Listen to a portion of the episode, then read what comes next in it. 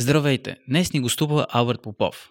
Неговия алпийски ски път започва през 1999, когато на две години прави първите си стъпки на Витуша и в последствие започва своята стезателна кариера в ски клуб Мотен. През 2012 вече участва в детски международни стезания, печелики някои от най-популярните в този период, като Тополино, неофициална световна купа за деца. През 2015 година претърпява тежка катастрофа, при която единият му треньор загива на място, а другия е в кома. Въпреки този трагичен инцидент, Албърт се изправя срещу предизвикателствата и продължава своята спортна кариера. Като година по-късно става бронзов медалист в гигантския слалом на Световното първенство за младежи. Също така, Алберт е част от две Олимпийски игри и постига девето място в слалома. През 2023 година Алберт достига своя първи подиум в Световната купа, заемайки трето място в Палисейд Стахо, САЩ. В момента той е на 15-то място в Световната ранглиста по слалом. Днес ще разговаряме с него за невероятния му път и постижения. Здравей, Алберт! Здравейте, момчета!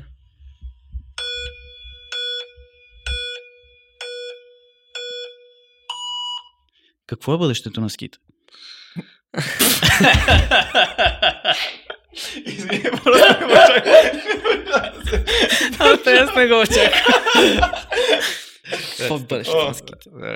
Какво е бъдещето на ските според теб? Ами, доста интересна тема и доста така може да се разсъждава върху нея. Според мен е ските е много важно да се помисли как да стане една идея по-интересна и по-достъпна до хората. А, първо, защото не всички разбират а, по принцип е елементарно, но може би повечето хора не се занимават да прочитат и да, да разберат всъщност защо се въртат скиорите във втория мач. Нали? Има някакви специфики, които ако ги знаеш, ще ти е доста по-интересно. А, доста от хората не разбират а, дисциплините, че има различни дисциплини и защо, примерно, нали, аз участвам само в една дисциплина. А, ските са толкова напреднали, че нали, вече е трудно един скиор да може да участва в а, повече от една дисциплина, въпреки че има и такива случаи.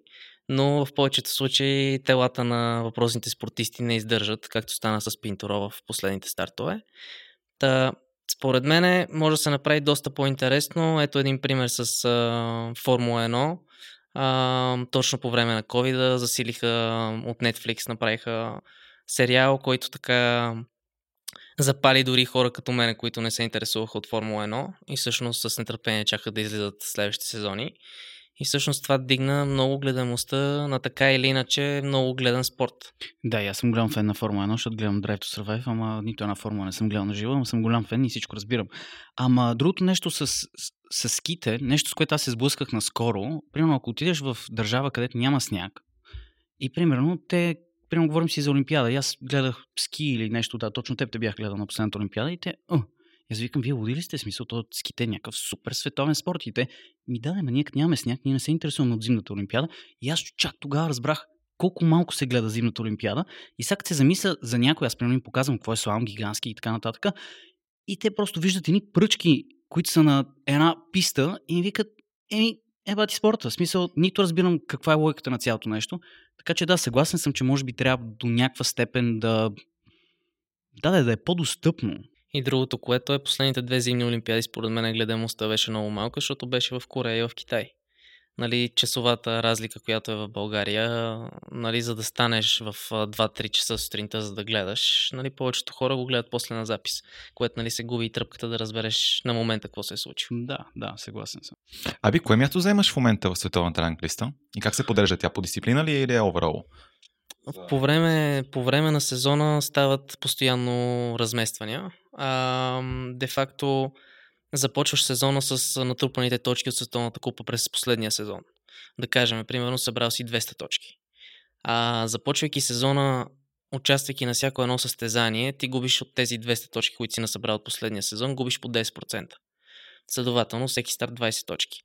А, това означава, че примерно ако не завършиш някой старт или пък си с по-задна позиция. Си само на минус. Да, ти си само на минус. Ти трябва да ги поддържаш тия точки, Точно. иначе изоставаш. Затова нали, хората, които оглавяват класацията в ранглистата с по 500-600 точки, нали, те за това има случаи, в които стават втори, трети и не са доволни, защото примерно губят 60 точки, а печелят само 40. Така че постоянно става разместване. Сега направих а, така Два старта не успях да запиша резултат, което нали, ми повлия и всъщност от 14-15 в момента съм ще стартирам на следващия слам 16. Нали, много сме близко точно в тази зона между 10 и 20 сме много близко по точки. Всъщност едно добро класиране може да изстреля много напреде за момента и едно нали, отпадане може да те върне няколко позиции назад. Но всъщност класирането така за генералното класиране винаги се гледа края на сезона, понеже тогава вече е затвърдено нали, ти за сезона кой си завършил. Да, да. Интересно е, защото, примерно, при тенис на корта, Григор Димитров, да кажем, в момента е 13-то място. Аби е на 15-то място нали, в, в спорта. А, Формула 1 не е толкова достъпен като спорт, обаче има огромно внимание върху себе си. Тениса на корта е по-достъпен от хората, огромно внимание върху спорта и върху състезанията, обаче ските пак са много широко достъпни, но не се гледат толкова много. Каква е причината според теб? Причината според мен е като с футбола. Нали, футбола е доста така а, лесен за разбиране спорт. Нали, топката трябва да влезне във вратата. В тениса също го има. Друго, което привлича повече внимание според мен е, че тениса като започне и той не, прекъс... не прекъсва. Да кажем следното. Някой ми е страшен фен, а, идва на състезание, за да ме гледа. Моето спускане е една минута. Само, че за тази една минута той е стигнал до това място, купил си е билет, седнал е на скамейката, mm. гледа. Гледаме мен една минута. След което трябва да изчака 3 часа за второто ми спускане, което и то е една минута. Нали? Де факто е доста по нали, доста време а, отделяш, за да видиш твой човек за две минути. Това не се бях замислил за това нещо. И е сега в Шладминг последния старт а, валя дъжд, ма много сериозен дъжд. И между маншовете ние сме на закрито в Team Hospitality, където събираме всички състезатели, за да не ни мокри. Но нали, феновете, тези, които са истински фенове, искат да не си загубят местата, те седяха през цялото време на дъжда. Това стоиш на дъжд зимно време, да, ужасно. Което си е... То, то първо, че е ужасно неприятно, второ, че е малко тъжно, че вали дъжд зимата, да. А добре ти каза за спусканията първи и втори манш. Колко маншове има в едно състезание? И а, те номера, които ви ги раздават а, за спускане, как се определят? Те се определят от точките, които си натрупал за сезона. Де факто започвайки с 200 точки сезона, ти, се, ти си горе-долу в 15-та, да кажем 15 а, вече 15-ката е разделена на две групи. От първи до седми номер, това се води като първа група, и от 8 до 15. И после всички останали. А, така че от първи до седми се въртат, за да няма нали, във всеки един старт водещия да е първи номер, защото има стезания, които първи номер е от голямо значение. Затова ги бъркат и от 8 до 15. Но примерно ако си 16, както в момента аз съм 16, ти си стартираш 16, там вече няма мешането. Mm-hmm. Така че от 16 спрямо кой си нагоре, си стартираш спрямо позициите. От голямо значение ли е кой стартираш на Световната купа? Да, в много от случаите е така, защото все по-често имаме по- лоши условия за състезание и всъщност карайки първи, ти караш на перфектно гладка писта, на която мога да минеш с твоя път, твоята линия, да раздаваш много газ и всъщност тогава се случват по-малко грешки. Карайки аз примерно с 15 номер на лошо трасе, за 15 номер вече има следи, които аз трябва да се съобразявам с тях. Mm-hmm. Следователно трябва да карам в следите, в които останалите са карали. Нали, не е моята линия. И трябва да се напаснеш и то трябва да се напаснеш почти веднага от първата врата. И това влияе на времето. В смисъл, че трудно мога да дадеш първо време, карайки и съобразявайки с а, терена. Аби, ам, спомена за следите, които оставя предишния скиор или предишните скиори при спускането. А, защо тяхната следа може да не бъде същата като твоята? И реално, твоят ръст, твоята форма физическа има ли отношение за следата, идеалната следа в едно състезание? Да. А, това с годините сме работили страшно много, да мога да се напасна по следите, а, защото когато скиора е по-висок, а, ските му минават една идея по-далече от вратата. Аз когато съм малко по-нисък, моята перфектна линия е много близко до кола и да изминавам максимално кратък път. Mm-hmm. Когато има следи, а, най-просто казано, аз трябва да се съобразя с това да, заоби, да обикалям повече вратите.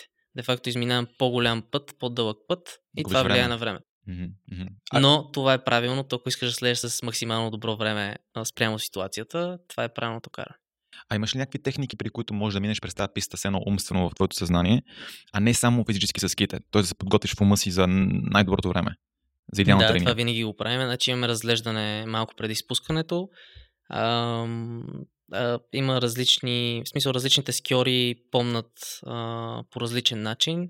Моя начин е помна а, най-вече моментите в трасето, които биха ми дали или бих, бих загубил скорост. Нали, помна най-важните пасажи. Но да, преди старта си а, правиш така визуално, минаваш няколко пъти през трасето.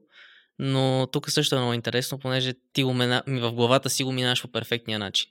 В следващия момент стартираш и на третата врата вече се случва нещо, което ти не мога да си го представиш на старта, че ще се случи. Така че трябва да си а, трябва много бързо да мога да реагираш на всякакъв вид ситуации. А какво е чувството, когато точно нещо се случва на третата врата и знаеш, абе, тук нещо залитна така... И остават още 10 Да. врати. Ти как реагираш? Ти, той толкова бързо се случва всичко. Да... Чувството в слама в последните години, а, аз това казвам, че печели този, който не направи грешка. А, така че, когато се случи нещо а, по, по трасето, ти знаеш вече, че си загубил време. Ема, какво ти минава през ума? През Казваш ума си... ти минава, че си се прецакал. Пред, прецакал си си от тук нататък трябва да направиш едва ли не невъзможното да си спечелиш това време обратно. Но това в много от случаите води до излитане и изхвърчане. Ти се опиташ да наваксваш, ама то няма наваксване това, което си загубил. Опитвайки се да наваксваш, много рискуваш. М. Вече почваш да си играеш с а, трасето, само дето трасето трябва да се кара, примерно, трябва да се помислят определени завои. Когато си направил грешка, спираш да мислиш в главата ти е само газ, газ, газ. И тогава, нали, се случват вече по-често грешките. А добре, ние като зрители наблюдаваме твоите контролни времена по време на трасето и знаем дали си по-бавен и по-бърз. Ти това виждаш ли го? И реално, ако има публика, която скандира твоето име или те подкрепя, ти чуваш ли я по време на спускането си? Има състезания, като например Шладминг. Шладминг в годините е събирал по 70 000 души публика и буквално от финала нагоре, почти до старта, има хора от двете страни на пистата. И на места а, има колони по трасето, за да точно за да чуват и феновете. Но има, има моменти, в които наистина чуваш. Сега на последното състезание си чух едно от междинните времена, понеже долу коментатора всъщност беше казал колко ми е изоставането. Да. И беше много гадно. Знаех, че, е съм, супер гадно, знаех, ма- че съм прецакан, но Той те разсейва това. разсейва, да. Или примерно, ако, ти, ако чуеш, нали, че водиш, Да. това също нали, може така да постъпиш, че да си кажеш, окей, вода, дай малко по-спокойно, защото трябва да слезна. Да, трябва да завърши все пак. Нали, да нямат чак толкова риск. Така че е неприятно, но в повечето случаи си фокусирам върху карането и тия неща не ги чуваш. Разкажи ни как дете скьор става състезател на Световната купа. Разкажи ни за твоя път, реално какво си извървял и да, как едно дете на 10 може да стигне там, до където си стигнал ти в момента. Нашата аудитория е съставена от деца между 10 и 15 години, моля да слушайте сега. Да. Дай ми съвета, наистина. Има родители и деца, които се чудят какво да направят. А, моя път започна, предполагам, като с всички останали деца. А, записаха ме в ски клуб Мотен на две годишна възраст. Бях много болнало дете, с цел да съм в планината на чист въздух, нали, да прекарвам повече време в планината, за да мога да съм по-здраво дете. С времето там си намерих средата, а, близки приятели, там си стана моя кръг от хора, които и до ден днешен са ми така най-близките. Ам, тренировките за нас бяха игра. Ам, с нетърпение чакахме да се качиме в планината. Нали, училището и детската градина въобще не ни интересуваха по това време. И от игра всъщност започнаха първите състезания, на които имаше близалки, бомбони, което нали, всяко едно дете иска да спечели или да изяде. да. Така че още от тогава бях силно мотивиран да, да съм първи, за да взема най-голямата награда. И оттам се породи едно такова желание да съм най в нещо. И зна, знаех, че с ските, понеже там ми се получаваше страшно лесно, без почти никакви усилия. И, и това си беше моята среда. Хижата си беше моя дом. Хижа леко. Да, ти като отидеш най-леко, те всички са ти сигурно големи фенове. Да, и, и така. После започнаха така. Открихме, че има международни състезания за деца. ам, Ти на колко си тогава? Чакай първо, че прескочих. Първо а, дойде първия гледчер, понеже в България за да се готвиш на ски, караш само 3 месеца в годината, което ако ще се занимаваш това и ако ще ставаш състезател, са напълно много са малко. И тогава направихме първия лагер, може би на, сега ще излъжа, може би 13-14 годишна възраст. Направихме първия лагер на Глетчер, който беше примерно две седмици така с а, група от деца, които знаеха вече, че нали, искат с това нещо да се занимават. Значи ти от 13-14 годишна възраст се занимаваш толкова професионално, че дори ходиш извън България на глечери специално да тренираш през лятото, да караш ски. Да, тогава треньора ми Ивайло Борисов каза, че да сме по-подготвени за международните състезания, понеже те са различно ниво от България. Нали, трябва да добавим още дни на сняг. Да. А, започнаха след това международните състезания. На първото, на което отидохме, аз от победител в България и с едно самочувствие, че излизам на пистата и мога да бия всеки. А, отидох и слезнах 20 или 30 и всъщност си беше доста така сериозен шамар. Да. Нали, от готиното хлапе, дето ги бие в планината и изведнъж си никой. Да. Той Ник... ли си, какво беше? А... Пръв на село или последен в града? Точно така, да. Ей, браво. И така, и това може би, че станах 30 в чужбина. Това са детски неофициални световни първенства. Да.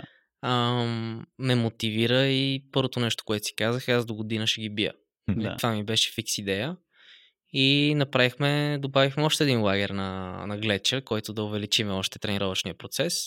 И следващата година бях първи на това състезание. Да, ти реално печелиш Тополино може би не тази година, но а, Тополино да кажа нали, за хората, които гледат, е така най-голямото събитие за деца в ските, на което може да отидеш и а, той е като световно първенство. Да. Да, това е най-голямото състезание. Има и други състезания от този ранг, но просто там не ходят, да кажем, примерно австрийци и нали, по-силните нации. А как се класираш за участие в Тополино? В смисъл, всеки ли може да заяви участие за своето дете? Или трябва да бъдеш най-добър първо за региона си, за страната си, оттам да търсиш някаква Тогава, тогава мисля, че до ден днешен се правят квалификации в България. В смисъл, ние до ден днешен си ходиме на... В смисъл, българите ходят на такъв тип състезания, децата.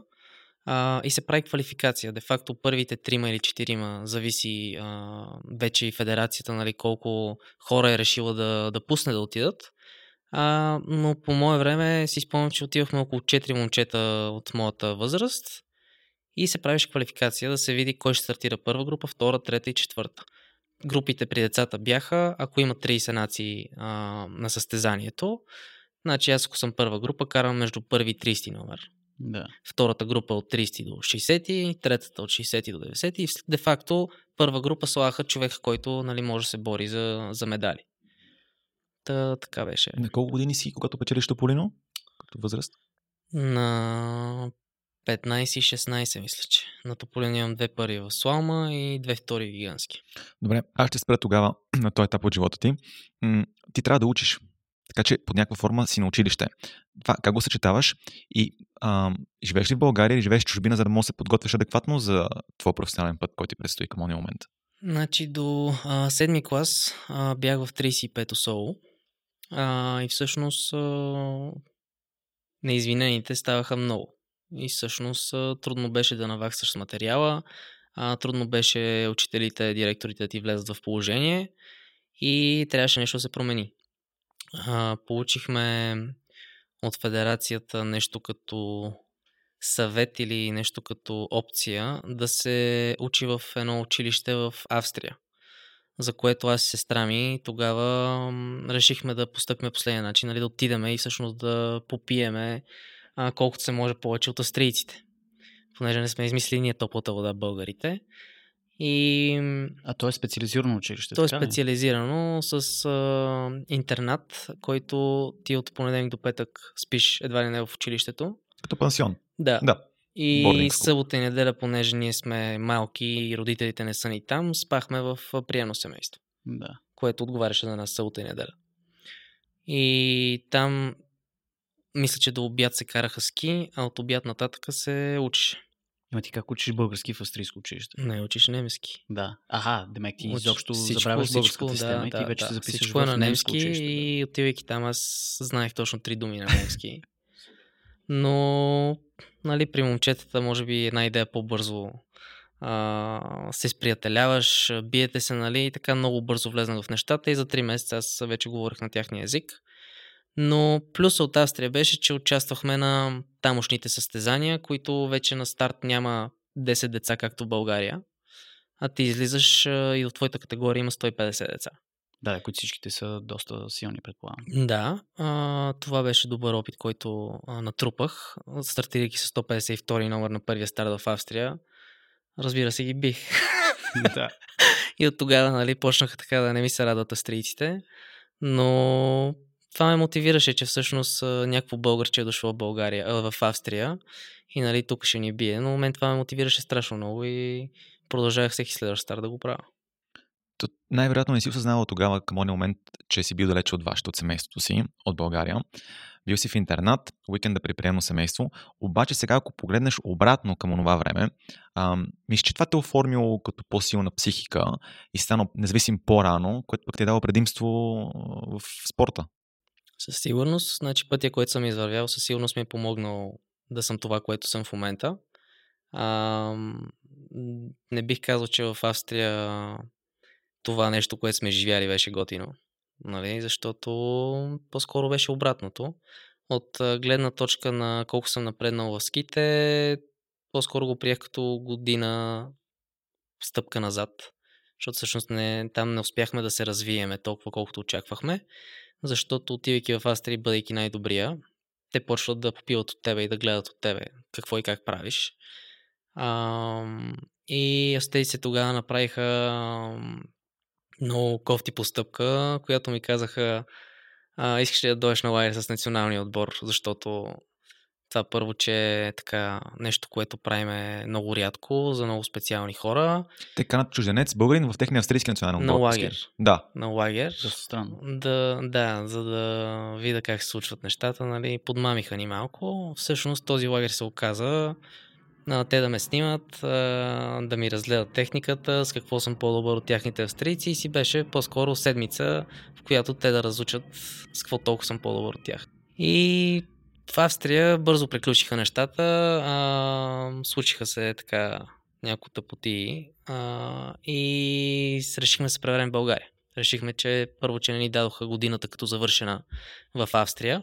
Учебната година за... Да, въпреки, че бяхме напреднали с езика, кандидатствахме за тамошното много сериозно училище Штамс, което е много известно. Много добри спортисти са излезнали от там. Той е пак спортна гимназия вече а, в която повече тренираш, по-малко учиш, но ученето е така са го измислили, че ти всъщност да не изоставаш. И живееш в училището пак. Да, да, аз бях в едно а, училище във Франция, където така беше направена програмата, че три дена през зимния период е, три дена и половина се ходи на училище и три дена и половина се реално се кара ски. И ти караш, примерно, вторник, по обяд спираш и отиваш на ски. Сряда не се ходи на училище, а, и събота и неделя пак не се ходи на училище, но за сметка на това пък училището компенсира с часовете. То пак правиш същия набор часове, но ги правиш извън ски сезона, например. Да. Което обаче в България май няма такива неща. Не. Да подпомагат на спорта до така степен. Не, не, няма такива училища. А, да. И всъщност участвахме там на, как се казват, приемните изпити, едните от които са ски. Да. Там... Приемен изпит ски. Да, Супер ама яко. приемен изпит ски и всички дисциплини. Да, да. И минаваш през спускане, супер G комбинация, славам, гигантски, всичко. И нали, там на всичко бях първи. На физическите тестове пак бях първи. Те не бяха виждали до тогава такива резултати. Де факто и до ден днешен не знам дали са подобрени някои от резултатите. Но а, се заядоха за това, че не бяхме перфектни с сестра ми по немска литература, а, изпити по математика, текстови задачи които имат текстови задачи, които на български язик е трудно някой път да, да хванеш. Да разбереш за какво става просто. А, хамо ли, ако знаеш езика от 5 месеца. Да. И тогава направиха такива изпитичи, за да ни изключат, за което аз съм супер радостен, защото не смятам, че това беше моята среда. А, и се върнахме в България, а, честно немско училище Увекинд, което всъщност те с голямо разбиране а, направиха така, че хем да учиме, хем да тренираме и всичко да се случва много плавно и да няма стрес. Аз искам да се върнем малко на Световната купа и можеш ли да ни обясниш какво е настроението на една Световна купа? И вие всъщност сте един контингент от 30-40-50 човека, които постоянно пътувате заедно, май се нарича Белия керван, например, И да, какви са ви взаимоотношенията между, между състезателите? С някои по-близки, с други не чак толкова. Но като цяло а, атмосферата в така карачите на слалом а, винаги е в смисъл, винаги пускаме базици, винаги си говориме, нали, няма някакво напрежение, въпреки че когато излезеш вече да, да стартираш, да кажем 15 минути преди да стартираш, когато всеки си влиза в неговата зона, а, искаш да се изолираш, да си загрееш, нали, да си преминеш през твоите неща в главата, нали, тогава вече не си говориш с никой Да. и вече влизате в, а, в така състезателна среда, която нали, вече всеки си е за себе си и сме си приятели долу, нали. да. В деня на състезанието, да, когато не сме на старта, а, може да разговаряш с всеки и всички са много приятни. Ма приятели ли сте си? Примерно излизате ли за побира, вечеряте ли между Има и такива. Има и такива. Значи, а, по-близки сме да го кажа така, малките нации. Да, Нациите, които има по един-два маскьори, някакси това ни обединява. да. А, може би а, това, че искаме нали, да, въпреки че сме от малка нация, а, малко скьори, искаме нали, да, да победиме големите нации. Така че има една обща кауза, която ни обединява и е по-силна от всичко. А най-близки са ни балканците. Да, да. Ма да, то предполагам, че ти като си е от една нация, вие като отидете по един-двама от нация, не говоря само за България, то до някаква степен ти трябва да се социализираш с други хора, защото иначе контингента от хора са ти твоя екип и това ти е социалната среда. И трябва и да си приятел с повечето, защото в много от случаите, когато търсиме места за тренировки, Да. се комбинираш с някой, за да, въпреки че в момента имам голям екип от хора, като моя личен отбор, а, да се подготви една писта, Да. да. се полее с вода, да се заледи, ратрака да обработи правилно. Нали? Винаги е по-хубаво, когато са повече от 3-4 човека. Става по-бързо и става по-правилно. Когато са 3-4, просто почти е невъзможно. А добре, как, как се заледява тази писта? Ами, писта се заледява. Защо заледяваме? Заледяваме, за да се приближим максимално до а, условия за световната купа. Да. Защо искаме да се доближим до тези условия? За да може да тестваме материалите, ските, да може да знаеме всъщност какво да очакваме от ските на такъв терен на световната купа. И борейки се вече за по-предни класирания подиуми, а, почти няма тренировка, на която да излезнем и да не е полято Да. Което това е страшен труд и винаги преди да отидеш на дадено място, трябва да говориш с курорта, дали ще ти позволят, а, кога ще ти позволят, има ли температури да се заледи пистата. И вече всичко това, ако е окей, а, деня преди първата тренировка, треньорите поливат, а, обработва се пистата, вечерта а, терена се изцикля, става лед да. и на следващия ден може да караме.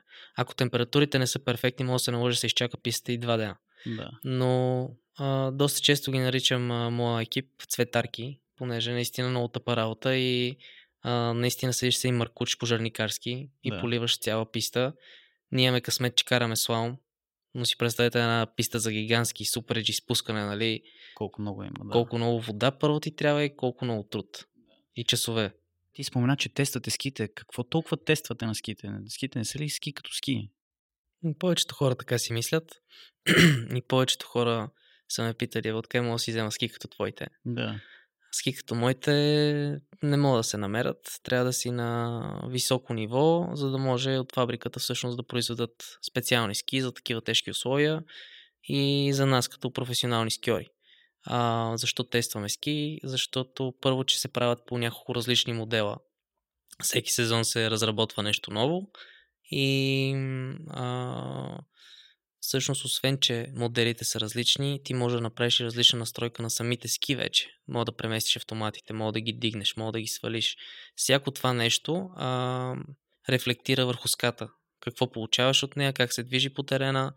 Нали, много са нещата и с годините все повече гледаме в тази посока да направим ските да са перфектни, за да може аз като скьор да съм фокусиран само върху това да давам газ, а не да мисля ската тук ще задържи ли, ще съм достатъчно бърз. Нали, дава ти спокойствието, че ти всъщност стартираш с перфектния материал и всичко останало зависи от теб. Да, значи да разберем, че все едно ти имаш различни видове ски с различни, да кажем, настройки. Да. Ма, а, може За да стигнеш до тези настройки и тези модели ски, ти си преминал през месеци в тестване на тези материали, защото, примерно, днес ще е меко, тестваш веднъж, утре ще е твърдо, тестваш отново, вадиш си а, информация, нали, какво си усетил. На следващия ден ще е нещо друго. И Вие имате тези- като дневник, където примерно записвате на меко. Нямаме, но тези. носките имат номера и Да. всъщност помниме номерата, кои ски за какво са, но да, имаме определени ски за твърдо, определени ски за меко. А, също за меко самия кант се подготвя по различен начин, отколкото за твърдо. Да. Нали, много са нещата, но това с годините сме го научили и да кажа, че сега може би една идея е по-лесно, отколкото преди две години. Може ли ни кажеш само на две, на три, а какви са различните настройки, които ти можеш да имаш в ските? Как, как така? Смисъл, аз отгоре виждам, то си пише хет като хет, ама какво точно се променя вътре в ската? Може да има повече дърво, може да има повече умини в самата ска, може да има умини само до средата на ската, да е с дървен връх. Нали, това прави по-мека или по-твърда ската. А, в момента сме на такъв етап, че знаеме каква твърдост ска пасва на мен Да. и го знаеме като а, число твърдост. Аха. И всъщност а, по този начин ние вече може да поръчаме специфична твърдост специално за мен от HED нали, да. които да разработат а, този модел специално за мене, за да ми е по-лесно, а не да се боря с ски, които не пасват за мене и да си играя с настройките така, че за да нагласа ската по мене. Да, да. А какво значение имат другите компоненти на екипировката за твоето представяне? Говорим за обувки, щеки, екип. Има ли някакво значение на те за твоето представяне? А, откъде започна от обувките? Обувките също може да са по-твърди и по-меки. А, тук вече зависи от състезателя какво харесва. По принцип на различните терени мога да използваш различна твърдост обувка. Аз съм стигнал до там, че съм намерил а, такъв вариант, който ползвам и на меко и на твърдо. Нещо средно, нали, което а, специално с обувката успях много да напредна в последните години а, и това ми помогна за равните участъци, където по принцип губех страшно много време и винаги чакахме стръмните писти да направя резултат, но с а, обувката успяхме това нещо да го оправим. Значи казваш, че скьорската обувка, с промените на скьорската обувка те прави по-бърз по равното. Да. Не ската, а скьорската обувка. Той иската и скьорската Да, обувка. да, Ако да. ги нацелиш, ставаш опасен. Да. А, да корите са без значение, нали, важно е да са ти комфортни, защото има Какво и са кори? кори са а, от коляното надолу, а, пред, т.е. протекция, която когато удряш вратите на слалом, а, да не те удря кола по капачките, да. А, гъщеризона за слалома бих казал, че няма значение. По-скоро гъщеризона има значение за скоростните дисциплини. Там вече много се гледа пропускваемостта на самия материал. Аха. Има а, правилник, по който не трябва да пропуска повече или по-малко от еди какво си число. Да. Но всъщност а, големите отбори, които могат да си позволят всяко състезание да карат с много щеризон, те винаги са в а, почти за дисквалификация. Да, В смисъл, да. винаги са на ръба. А, да го кажа по-просто, за скоростните дисциплини, ако гъщеризона ти пропуска по-малко вятър, това те прави още по-бърз. Нали, по-малко съпротивление, повече скорост. И понеже има някаква забрана за гъщеризоните колко да пропускат, а, измислиха и нов вид а, материи в скоростните дисциплини, които се слагат под гъщеризона. Нали, вече Аха. като термобело, което Да. то съвсем не пропуска никакъв вятър. Така че има много неща. Каската е от значение а, може би да ти е удобна и в смисъл няма толкова значение, но просто да не ти пречи. Нали, ако изпитваш дискомфорт си е неприятно, но каската е важна да те предпази в някакви моменти, които не си ги предвидил. Да, той едно време Слома май се е карал дори без каска. Има Шапка. някакви такива моменти. Не, не, Шапка, да, да, шапка. Аз бих искал да, да чуя малко повече от Аби за екипа около, около него. А, да ни разкажеш реално с какви хора ходиш по тези състезания. А, за логистиката от а, е- едно място, на което се спускате, до другото място след една седмица. А, кой седи за теб? Кой прави това възможно ти да можеш да се спуснеш по най-добрия начин на определена дата, на определено място? Човека, който върши повечето неща е моя главен треньор Ивайло Борисов, с който съм започнал така от 6 годишна възраст. Вече цял живот сме заедно. А, смея да кажа, че сме извървяли пътя си заедно. Той никога не е учил, а, или по-скоро не е учил някой друг, да бъде професионален скьор. Ами някакси двамата взаимно а, по нашия път се учихме стъпка по стъпка и това е сладкото нещо на нещата, че а, трудните моменти са били трудни за двамата, лесните и хубавите са били хубави за двамата. А, той е логистиката, той а, преди да се отиде на дадено място, първо се звъни на пистен шефа, човек, който ти разрешава да тренираш на пистата, а, след това трябва да се намери в района хотел. Нали, вече обикаляйки толкова години имаме нали, места, на които а, по-често спираме и вече нали, сме наясно. Но дори да няма, сега примерно в Америка, нали, там е малко по-тъмна Индия, защото а, нямаш контакти. Нали, малко по-трудно се случват нещата, но намираш контакт, контакти от някъде. Примерно може да се свържеме с а, треньора на американците, който да ни помогне, нали, така, така но той прави тази логистика, а, той мисли програмата, той изгражда програма още преди да започна сезона, изгражда програмата за цялата година.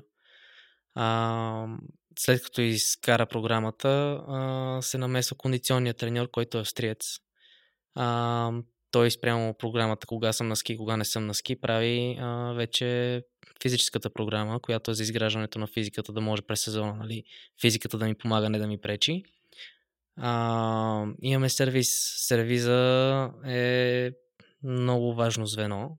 Какво е сервиза? Сервиза е човек, който се грижи за скиците ти, както във Формула 1 има 15-20 човека, които оправят колата. При нас е един, но неговата работа е ските да са намазани, ските да са наострени, а, дали еднакъв начин или по различен начин, но неговата работа са ските. Той също и на писта с мене, на старта, той ме обува, събува, нали, той се грижи за ските. Имаме физиотерапевт, който така в последните години а, имам възможност да пътува такъв човек с мене, защото осъзнах, че колкото по-добре си възстановен, толкова по-можеш в състезанието ти да дадеш максимум. Да, по-добри нали, резултати, да. Не винаги е а, толкова важно да си възможно най-натрениран, смазан, нали? За въпросния старт. Има случаи, в които единственото нещо, което виждаме като опция, аз утре да съм перфектен е днешния ден да не правя нищо, нали? за да може утре в тези смешни две минути аз да дам всичко и тялото да ми е готово и да нали, не да ме опъва някъде крака, някъде да са ми бавни краката. Това е доста често използвана фраза. Бавни са ми краката. Това значи, че краката са ти изморени, а в слава не можеш да си позволиш краката да са ти изморени, защото трябва да си страшно пъргав и това ти помага, ако са ти свежи краката, да излизаш от ситуации и да си по-бърз трасето. Да. А, и така. А, имаме и втори помощник треньор а, от тази година, а, който всъщност помага работата на Ивчо да е идея по-лесна. Знаете, на, на пистата се носят колове, да се реди, нали, трябва да си просто мъжка сила едно време това е, че го правиш сам. Нали, просто изисква страшно много време и усилия от негова страна, за да се нареди едно трасе като е сам. В момента, когато сме повече хора, е една идея по-лесно. И помощник треньора предимно седи на писата и заснема а, тренировките, за да може после на забавен кадър да се види а, дали двата завоя са еднакви, а, къде всъщност губиш време. Нали, това, това, да, това, се вижда, това се вижда да, от секциите с времето, които слагаме да засичаме време. Ако видиш, примерно, че в равното си по-бавен от даден скьор, очевидно там нещо не правиш като хората и се вглъбяваме в това нещо да видим какво правя грешно или по-скоро какво не правя правилно, за да може на следващата тренировка да го пробваме и да видим дали няма да стана по-бърз. Ти говориш за физическа подготовка, но аз имам въпрос към старта. Ти имаш ли предстартова треска и имаш ли психическа подготовка за напрежението от старта, от Световната купа? Работи ли се върху това по някакъв начин? Работи се. Значи първият път, който работех с такъв човек, беше след катастрофата. Да. А, направихме няколко сеанса, но смятам, че на мене психиката ми е силата. Да. И не съм ходил само при един човек, ходил съм при различни хора. А, смятам, че по някакъв начин са ми помогнали, а, но по принцип смятам, че съм силен психически и там ми е силата и че се умявам спусканията от тренировката да ги а, покажа и на стезание. Което има доста скьори, които не винаги съм най-бърз на тренировката. Нали? Това тук трябва да го кажа, че а, караме с същите хора, които излизаме на световната купа и всеки дава пълна газ. И ние не правим само по едно спускане. Прави се второ, трето, четвърто, пето. Нормално е като се пуснеш веднъж, втория път вече да знаеш трасето и да дадеш още повече газ и да знаеш къде са моментите, в които мога да рискуваш. Да. И затова им казваме, има такива скиори, които са а, състезатели на тренировка. Нали? Да. Най-бързите на тренировка, но после в състезанието, когато трябва да покажат от първото спускане най-доброто от себе си, тогава не смеят да дадат толкова газ. Но тук при мен е силата, че се умявам от тренировката, от добрите спускания, да мога да ги прехвърля в състезание и да, да покажа добро спускане. Да, да нямаш предстартова треска. Не, значи то е едно усещане за... А, има, има вид предстартова треска, може би с годините съм, а, съм свикнал и не ми пречи толкова, но има едно усещане точно когато влезеш в къщичката. Да. А, нали, то са по-скоро мисли в главата ти дали това е деня, дали днес ще се получи, а, какво ще стане, ако из, изхвърча. Нали, по принцип, като ми мине така мисъл, и аз веднага я спирам и казвам, всичко ще е наред, всичко ще е наред, това е твой ден. Нали, гледам с позитивни мисли да, Да. да, да съм точно преди старта. Винаги преди старта си казвам, можеш момче, давай, нали, ти си, въпреки че имам екип зад мен и те ми го казват, но по-скоро за мен е важно аз да тръгна с такава настройка, че днеска нещата ще се получат и се на моя страна.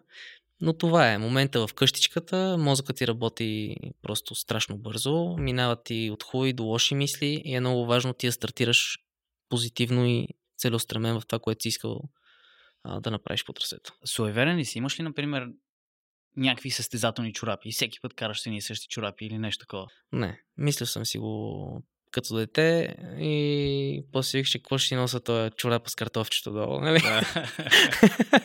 Или някой път, ако забравиш да си сложиш, прямо късметлийските чорапи, пък хванеш и ги биеш. Да, да. Нали, но има, имат, има хора, които без техните ритуали просто усещат, че днеска не им е ден. Но не съм от тях. И, има моменти, в които, примерно, а, не се чувствам окей. Това, между доста странно, понеже точно за Америка, когато направихме подиума, това беше един от дните, в които просто не усещах изобщо, че днес ще има резултат. А, както се видя, първия манш едва му станах в първите 30. Едва се квалифицирах за въпросния втори манш. И във втория манш просто беше всичко или нищо. И тогава не мислиш трасето как да го минеш правилно. Тогава в главата ти е пълна газ. И има и такива дни, в които не се чувстваш добре, пък ти се получава доста добре. От близо 40 години не сме имали подиум на Световната купа. Какво беше чувството ти като стана трети? Ти все пак ставаш трети на Световна купа. А, мисля, че можеше да се чувствам доста по-добре. А, но завършвайки по-назад в първия манш, това ми даде хубава позиция нали, да карам по-отпред във втория манш. Следователно можеше да се използвам спус, моето спускане, моят треньор редеше и знаех, че с едно хубаво каране мога да мръдна доста напред. Тогава не съм си мислил за подиум, но а, направих супер спускане. После малко се влуши а, времето от към а, снеговалеж. А, предполагам, че това е накарало някои от скиорите да не рискуват толкова много и почнах да виждам как все по-стремглаво се изкачвам нагоре в а, резултата. Докато в един момент а, а, виждам, че в най-лоши случаи съм пети.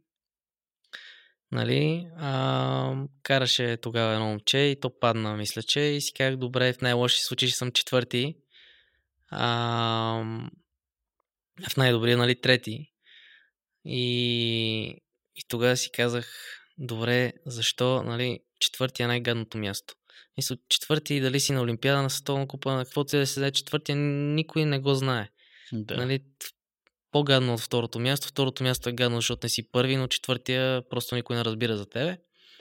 Така че бях в една ситуация, следващите два маскиори, ако слезнат и ме бият, аз ще бъда четвърти, нали? Беше неприятно. Но един от а, скиорите всъщност, а, Клемен Ноел французина, той слезна с равно време като мене. Да. И си казах, добре, явно днес ще е моят ден, защото съм бил четвърти, е много гадно. И следващия момент гръка AJ Jeans, той тогава беше в страхотна форма и водеше първия манш. И всъщност всички го чахме да видим той какво ще направи. След спускането му, въпреки че видях, че имаше хващане на кол, той завърши до финала. И нали, изписа първо време, едва ли неофициално сини би, но след а, всъщност затова се забави нали, моята емоция. Защото всички видяхме, че му хвана, но всъщност трябваше да се докаже, че му е хванало и това от ФИС. Нали? И това трябваше около 30-40 минути и някакси ти не смееш да се зарадваш. Мисля, знаеш, че му е хванал, знаеш, че си Да. трети. Обаче, какво пък ако му Да. се размине? А добре, а какво е, как- какво ти мина през главата, когато се качи на подиума? Ами, супер, супер щастлив. А, някакси осмисля труда, осмисля това, че си далеч от къщи, това, че а, се занимаваш с този спорт от толкова много години. Осъзнаваш, че сега е момента, в който събираш плодовете от целият този труд, който си вложил. И едно такова удовлетворение, в смисъл удовлетворение истинско от това, което правиш, че си е заслужавал, че е имал смисъл, че си зарадва отбора, хората покрай тебе, които са страдали или знаят ти през какво си минал, нали? А, може би би го бих стигнал думата удовлетворение. И след като се наредихме на подиума, беше нали, страхотна емоция и след това правят всички, които са били на подиума, си събират екипа Да. и правят една снимка на, на подиума на финала на, на състезанието. И първо се снимаха норвежците, после се снимаха французите с екипи от 15-20 човека. И накрая отиде нашия екип, който бяхме аз, Ивайло Борисов треньора ми и физиотерапевт. И по принцип на тези снимки дигат високо скиора, нали? Да. А и аз казвам, момчета ще ме дигате ли? И те, не, не, не, ти са с обувки и с такова си много тежък. Но да, и тогава тези от ФИС, Международната федерация по ски, те дори направиха снимка и я качиха, за да се види а, как, каква нация, с какъв малък екип всъщност се успява да стигне до въпросния подиум. На твоето трето място, където ти се класираш в Штатите, на колко стотни си реално ти от първия, от първата позиция? В Америка беше на 24 или 26 стотни. 24 стотни. Да. А, Това са 24 стотни. Аз, да. Някаква аналогия, и примерно бях, Еми, бях чел някъде, че примерно... 4 пъти по-малко от секунда. Да, че примерно като мигне човек и това е примерно 20 стотни. И то това означава, че в рамките на едно мигане трима са завършили с тази разлика. Това нищо не е. Да, и тук с моят треньор има една шега, която ми казва винаги, че ако ръката ми беше малко по-дълга, най-вероятно можеше да съм поне втори. Да, защото Така вие че- накрая се протягате се едно за... Да, и разликата е наистина много малка, но примерно на Олимпиадата бях на 36 стотни от медал с девето място. Значи в 36 стотни В влизат 9 човека. Не, това е до третото място. Аха. Но от трето до девето място а, са били състезатели в 36 стотни.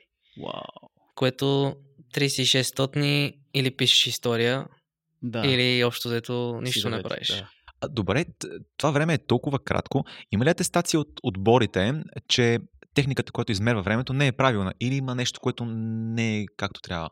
Не, значи в техниката винаги работи много добре. Даже ако нещо случайно не хване време или такова, слагат се две уредби. Така че предполагам, че има начин по който а, сравняват нали, времето за сигурни, но ските, нали, тук мога да кажа, че е уникален спорт, защото зависиш само единствено от себе си. На старта буташ една пръчка и на финала преминаш през един лазер. И всъщност няма страничен фактор, който а, може да ти попречи или някой съдия, който да каже изпълнението не беше много красиво и ти си българин, няма да ти дадеме първото място, така че от тази гледна точка спорта е уникален. Да, много обективен. Добре, аз искам пак да се върнем само за това. Защото според мен много хора не си дават сметка какво означава 36 стотни разлика. А, според мен, да, ти какво казваш, че първите 30 те по някакъв път могат да влязат в какъв, а, в колко секунди? Когато трасето е лесно и ледено, такова, че да е еднакво за всички, а, се е случвало в първия манш 30 човека да влезнат в една секунда. Да, то това една секунда е примерно някой да скача на въже и един скок на въже, това е една Да. секунда. В И Смисъл, в това са влезнали 30 човека. това е разликата между тях. Е тази една секунда. Това е все едно, да, 30 човека тръгнат едновременно и просто в една секунда те... Представете си, а, нали всички сме гледали Осен Болт, Да, как има 3-4 зад него и те са примерно с една секунда по-бавни. да. И сега си представете, че в този диапазон между Осен Болт и втория, третия, четвъртия, не знам, да. има 30 човека, които тичат и Е, това е диапазона, да. в който или влизаш в световната купа, или не влизаш. И това е дали някъде си натиснал малко по-силно или такова. И... Да, затова казвам, че в момента световната купа печели този, който направи две спускания без да сбърка. Да, Защото де факто всяка една грешка тя ти коства време. да, И в някакъв, някакви моменти ти нямаш време да. за губене. Искам да те попитам, Аби, за, за Сани, за сестрата и за Камен Златков. А, Сани прекъсна с спорта, а, Камен също. Защо го направиха? Ти ще продължаваш. Защото в моите очи е аз имам а, намирам смисъл в това, което правя. Имам цели, които не съм изпълнил. Имам детска мечта. А, просто имам пред мен неща, които гона. А, сестра ми тези неща не ги виждаше за себе си и смятам, че тя пък оцели точния момент, в който да каже, добре, аз не съм на 100% сигурен, че това е моето, по-добре да правя нещо друго.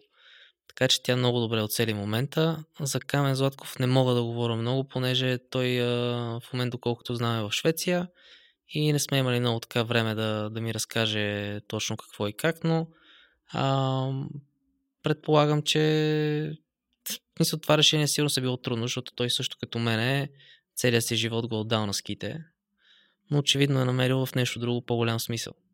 Така да кажа. А какво става с смисъла при теб след ските тогава? Ами, това е доста сложна тема, на която нямам отговор. А, защото един професионален спортист а, на такова ниво си толкова фокусиран върху тук и сега. А, да, мислил съм си върху темата с какво бих се занимавал. А, мога да кажа с какво не бих се занимавал. И това може да очуди много хора, но може би не бих се занимавал да ставам ски учител или ски треньор защото това сме си говорили с моя треньор, че а, втори път по такъв път е много трудно да минеш. И със сигурност желанието няма да ти е такова, каквото ти е на първия път. И че доста пъти си даваме сметка, че спрямо през какво сме минали, ако сега ни върнат назад и знаем, че ще минем през такива моменти, а, най-вероятно по-лесно сме ще да се откажем. Така че а, много дълга тема, а, мислил съм по нея, но, но е трудно според мен да един спортист толкова фокусиран върху тук и сега резултатите и да си сбъднеш мечтите и а, резултатите, е трудно да, да мислиш за нещо след спорта. Световната купа правите ли допинг тестове? И ти правил ли си? Да, значи има във всеки един професионален спорт има листа. А, как влизаш в тази листа? Ако почнеш да ставаш интересен, да, Да. показваш резултати и а, се очаква от тебе едва ли не да си да, да побеждаваш, а, те вкарват в първата листа на допинга. А, дълго време бях във втората, Да. която втората е малко по-лека от първата, като във втората изискват от тебе само за твоето местонахождение абсолютно всеки ден. И не са чак толкова строги. А, в първата листа а, трябва да пишеш абсолютно всеки ден къде си и винаги да има а, един часови прозорец, в който със сигурност ще си на това място. Значи ти винаги пишеш, че си примерно в хотел Еди къде си в този град Да. и след това добавяш от 12 до 1, аз ще съм там. Със сигурност. Всъщност, да, сложно е, защото ти трябва да знаеш всеки ден къде си, в колко часа задължително трябва да си на това място. И то не, че е толкова сложно, колкото ти в а, такъв забързан начин на живот. Три дена си тук, три дена си в Австрия, после си в Германия, нали? Едно нон-стоп пътуване. Ние има случаи, в които до последния момент не знаем утре къде сме. Нали, Да. примерно планували сме Италия, ама то в Италия може нали, условията да не са окей. Okay. И това се сменя. И има случаи, нали, в които забравяш това нещо да го напишеш и може да стане много грозно, защото ти ако а, си избъркал, си дал грешна информация, че примерно си в София, ти си в Италия, да. нали, а, и те ти звъннат, а, това е всъщност едно наказание. А те ти звънят, ние сме в София, ела. Ние сме на адреса, който си поддал, Вау. тебе те няма, а какво правиме? Не ми пишат ти наказание. И всъщност, ако получиш три наказания, а, вече се водиш а, а, с позитивна проба за, за допинг. Да.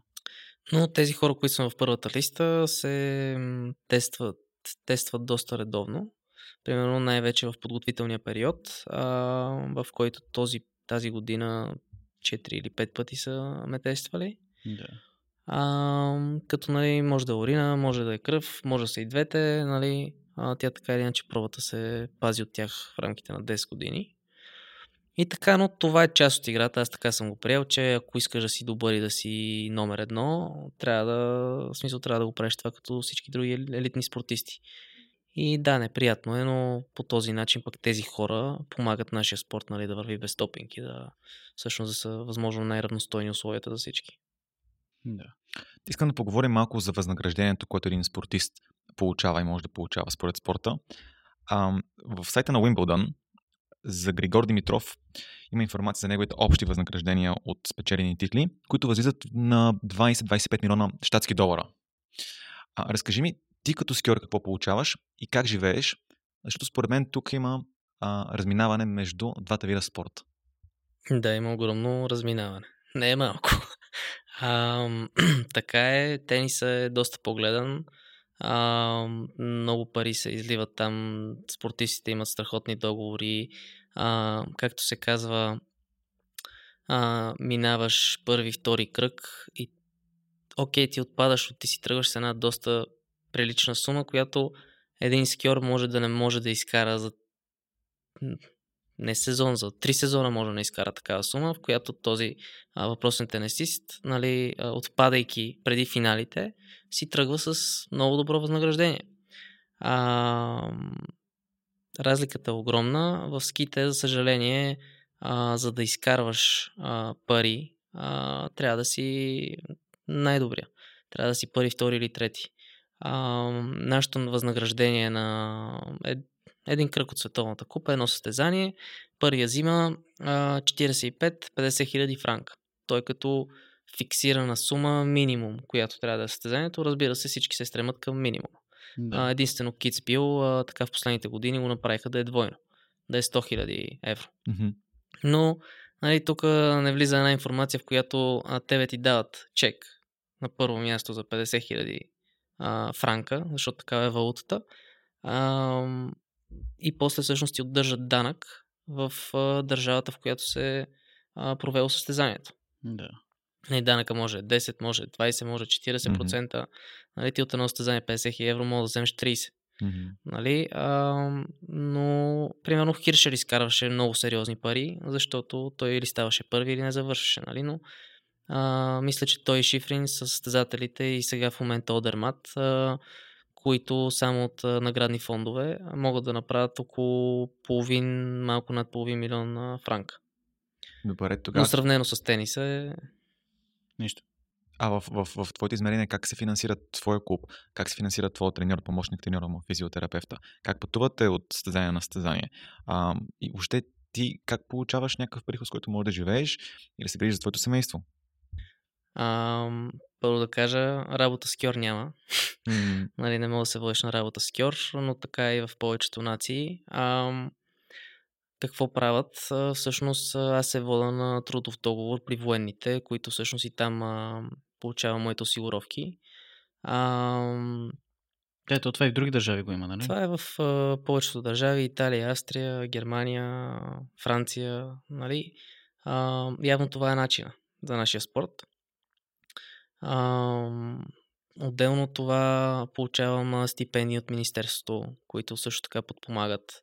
А, най-така нещо, което а, всъщност а, ми докарва на мене средства, това е главният ми спонсор Банско. А, и другия е когато на състезание направиш резултат от наградния фонд, който сега споделих, нали, че първия взима 50, втория взима на половина, третия взима 10 и оттам нататък става а, много смешно. А, следователно ти мога да си, през целия сезон мога да си 15 и всъщност нищо да не си свършил. Да. На ниво държава и ски федерация има ли планиран бюджет, а, който възнаграждава теб и екипа ти на база успехи?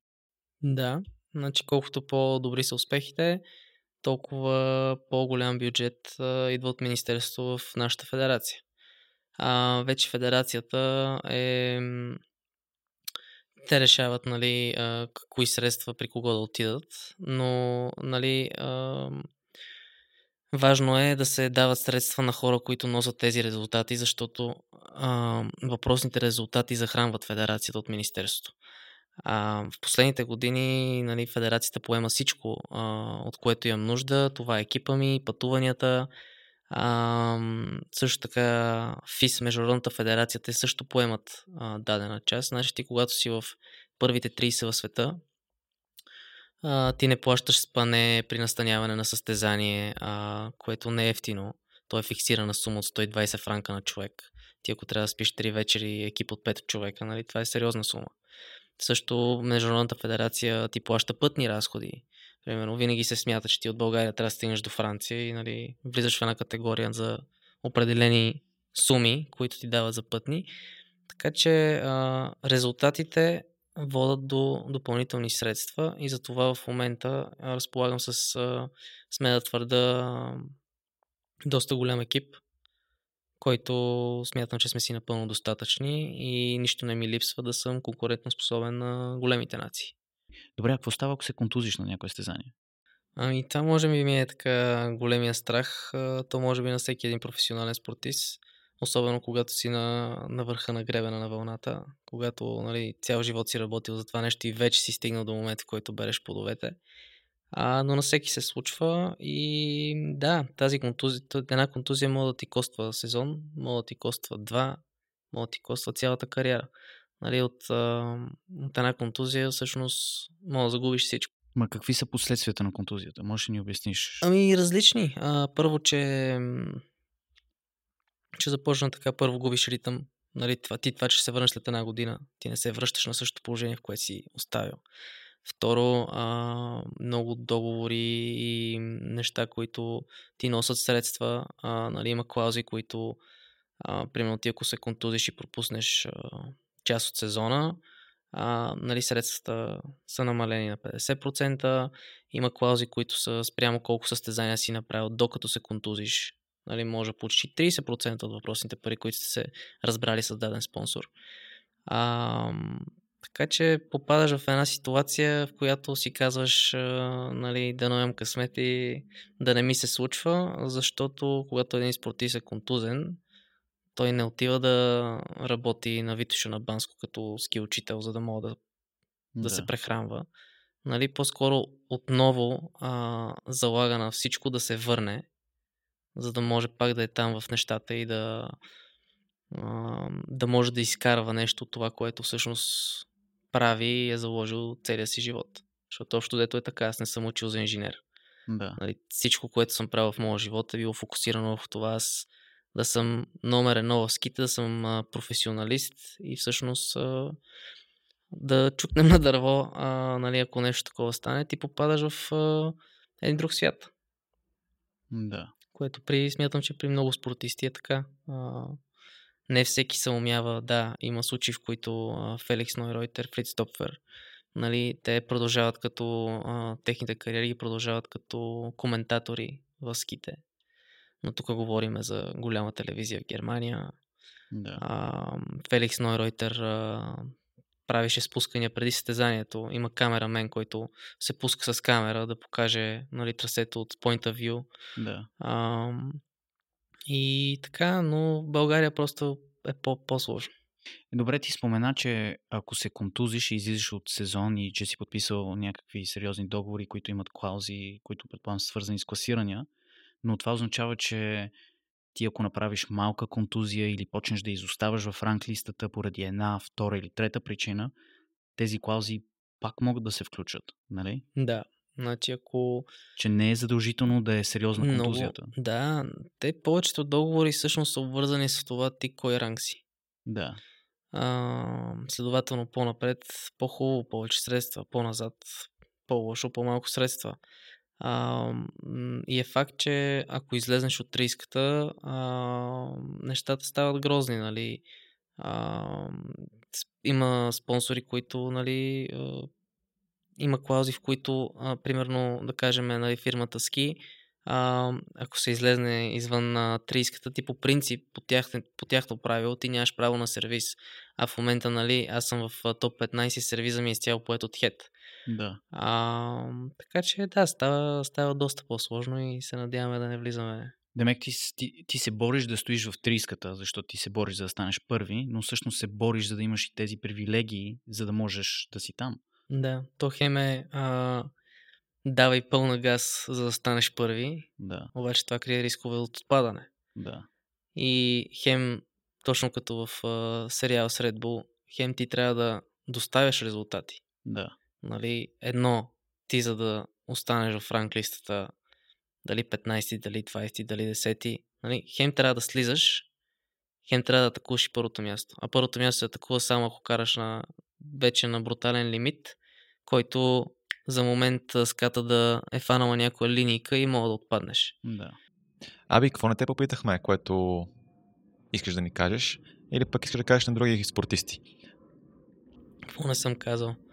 А, във всеки един спорт а, смятам, че е трудно.